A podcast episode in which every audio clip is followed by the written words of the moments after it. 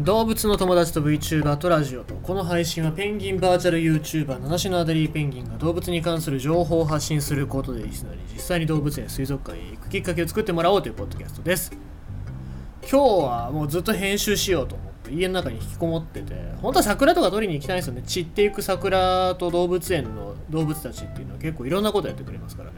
桜を食べたりとか桜をこうじーっと見たりっていう動物も結構いますのでそういう動物の様子っていうのもかなり絵になりますのでそういうのも収めていこうかなと思ったんですけども今日は編集をしようと言って、えー、ずっとこもってたわけですよ。そしたらさ朝からなんだろうご飯食うの忘れてましたねで今日食べたものっていうのがコーヒーとアルフォートぐらいしか食ってないですよ。でもうお米もちょうど尽き尽きておりまして昨日一昨日で尽きちゃってまあ買いに行くのめんどくさいなと思って重たいからさお米ってさ。で買いに行くのめんどくせえなと思ってほったらかしてまして。でなんかどうしようかなと思っててさ。そしたらなんかすき家のホームページお腹減ってるからかな。お腹減ってるからなんかすき家のホームページ見てたんですよ。そしたらすき家なんかバカみたいなことする。エイプリルフールが昨日だったからさいや多分そういうネタかなと思ったんですけどエイプリルフールの前の日31日3月の31日に公表してたんですね、えー、焼きそば牛丼オムカレーあと焼きそば牛丼も、えー、復活だから前あったんでしょうね。焼きそばと牛丼。これ焼きそば牛丼普通の牛丼の上に焼きそば乗っけてる。んですよ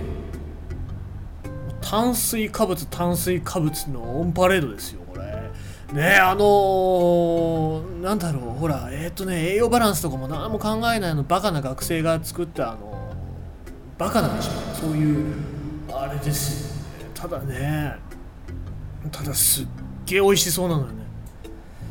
焼きそば牛丼は2013年に伝説的な販売数を記録した人気商品です。スパイスを効かせた香り立つすき家特製ソースで調理した焼きそばが牛肉の甘みやうまみと相性抜群で食欲をかきたてますと。そんな触れ込みなんですけど2013年にあったんだね。まあそりゃそうでしょすき家とか牛丼屋に来るようなやつらが味の好みっていうか、まあ、野菜を取ろうとかそんなこと考えるやつがいるわけがないですからそういうのが売れるに決まってるんですよ。だからさ今ものすごい食いたいね。焼きそば牛丼。並盛りが500円で焼きそば牛丼オムカレーミックスが690円でお子様用もあるらしいね。お子様用のお子様牛オムそばっていうのが300円ということなので今テイクアウトが結構流行ってるというか主流になってきてますのでテイクアウトで頼んでみてもいいんじゃないでしょうかネット上で、えー、ウェブ上で予約が可能だそうでございますのでそういうのもやってみてはいかがでしょうかということでございます。えちなみに4月の7日からクレヨンしんちゃん謎めき花の天かす学園の公開を記念してということで販売するらしいので、まあ、そのか、えー、際に、まあ、この機会に一回食ってみればいいんじゃないでしょうか。はい。さて、えー、ということでございまして今日のニュースでございますが逆転の発想猫を放って在来種のサバイバル力を強化する実験。逆転の発想ですよね。まあ本来猫っていうのは在来種を殺しちゃう捕食者として多大な影響を及ぼしてる。ということで、まあ、嫌われてるもの本当に何だろう猫を保護しようっていう人と猫を駆除しようっていう人っていうのが両国極端に人間の中にできちゃうぐらいそういう生き物なんですけども、えー、まあ、そういうのの逆転の発想をしてみようというそういう試みがあるみたいでございます。現在オーストラリアの在来種は捕食者たちによって絶滅の危機に瀕しています。そこで、えー、再導入生物学の博士号を持つキャサリン・モズビー氏は1997年に夫と生態系再生プロジェクトを、えー、アライド・リカバリーというプロジェクトを立ち上げたということでこのプロジェクトっていうのが保護区域の中に捕食者の猫を放つという実験を行い在来種のサバイバル力を強化させようとしているというそういう取り組みなんですね。初めて知りました。オーストラリアの中には600万、600万もの野生猫がおり、えー、約4億、8億もの在来動物を殺していると言われています。で、他にもキツネなんかもオーストラリアには在来種の脅威となっているわけなんですけども、キツネは毒入りの餌を食べてくれるので、比較的駆除がしやすいというわけなんです。ただ、目下のところ一番の在来種に対しての脅威っていうのは猫であることは変わりはない。で猫に対してどうするのかっていうと現状の保護の対処方法としては猫を駆除したりとか猫を隔離したりとかっていうことばっかりをやってたわけですがただ本来生態系っていうのは捕食者と非捕食者のバランスで成り立っているので、えー、そのバランスを整えることが一番大事だということをこの研究者の方はおっしゃっております。じゃあ具体的に今どういうことをやってるのかっていうとこの生態系再生プロジェクトによってオーストラリアの122平方キロメートルの土地が約高さ1.8メートルのフェンスで囲われており猫やキツネが入ってこれないようになってる、そういう地域を作った。で保護区この保護区の中に2種類の在来種。一種が耳,、えー、耳長バンディクートと、えー、白飛びネズミカンガルー。耳長バンディクートバンディクートはクラッシュバンディクーの元ネタですけども、えー、この2種を生息させたと。で、えー、このモズビーさんがここ数年この2種を実験対象にして保護区域にあえて猫を放つことで圧力を増加させたと。で捕食者から逃げなければ生き残れない環境にあえてすることで動物たちの捕食者の動物たちを捕食者のいる環境に適応させようとしたということで、まあ、この放たれる猫の数っていうのはもちろん制限はされているんですけども、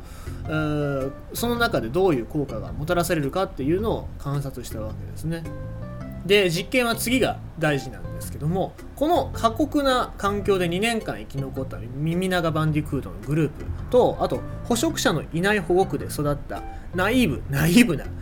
耳長バンディクートのグループを猫の多い区域に放つことにしたと。そんで40日後で後者のナイーブな耳長バンディクートは4分の1しか生き残ることができなかったことにのに対して、えー、前者の捕食者にさらされてきた耳長バンディクートは3分の2も生き残っていたというわけなんですね。で猫と共存してきた耳長バンディクートは高いサバイバル能力も猫猫に対してのその対処方法っていうのを持っていたということでまた同様に18ヶ月間猫にさらされた白飛びネズミカンガルーも捕食者に対する警戒心が強くなっていたというわけでございます。で今回の事件で何が、えー、確認されたかというと捕食者にある程度さらされた非捕、えー、被食者がサバイバル能力を向上させるというメカニズムが確認されたというわけでございます。じゃあまあこれを絶滅危惧種の保護に役立てるためにどれぐらいの期間が必要なのかデータが取れるためにはどれぐらいの期間が必要なのかというとまあ、やっぱり100年ぐらいかかるかもしれないっていうふうにこのモズビーさんはおっしゃってわけなんですが、えー、だからといってやる価値がないわけではないっていうことなんですね。で、まあ、絶滅危惧種の本当の意味で助けるためには長い期間かかっても厳しい環境に適応できるようにサポートすることなのではないかというふうに、えー、おっしゃってるわけでございますが、まあ、僕も本当にその通りだなっていうのは思いますね。まあ、何でもかんでも人間って短絡的に何かを解決させようとしますよね。例えばウイルスに対してもウイルスの、えー、ためにワクチンを作ってじゃあワクチンができたから OK やみたいな感じで、えー、なんとかしようとしてますけどもそんな簡単によくは世の中よくはならなかったりとかしますよね。それと同じでそういう動物の環境を変えるだったりとか元に戻すだったりっていうのはもう短絡的には元に戻らないわけですね。猫を絶滅させればいいとかってそういうわけではないわけですからじゃあどうすればいいかっていうとこういう長い期間を得て、えー、得た実験の調査結果なんかっていうのをフィードバックするっていうのが大事なことだと思いますしあとはやっぱりこうやって強くなってきた非捕食者猫に対しての対応能力を備えた非捕食者っていうのの子供っていうのもまた遺伝子的に強くなっていくと思いますからそういう部分で猫に対して、えー、ちょっと生態系が変わっちゃうかもしれませんけども猫に対しての適応能力対処方法っていうのを備え付けた在来種っていうのを増やすっていうのが本来のもともとのそういう生態系保護なのかもしれないなというふうに僕はこのニュース見て思いましたね、えー、関心でございます。ということでございまして今日のニュースは逆転の発想猫を放って在来種のサバイバル力を強化する実験でございました。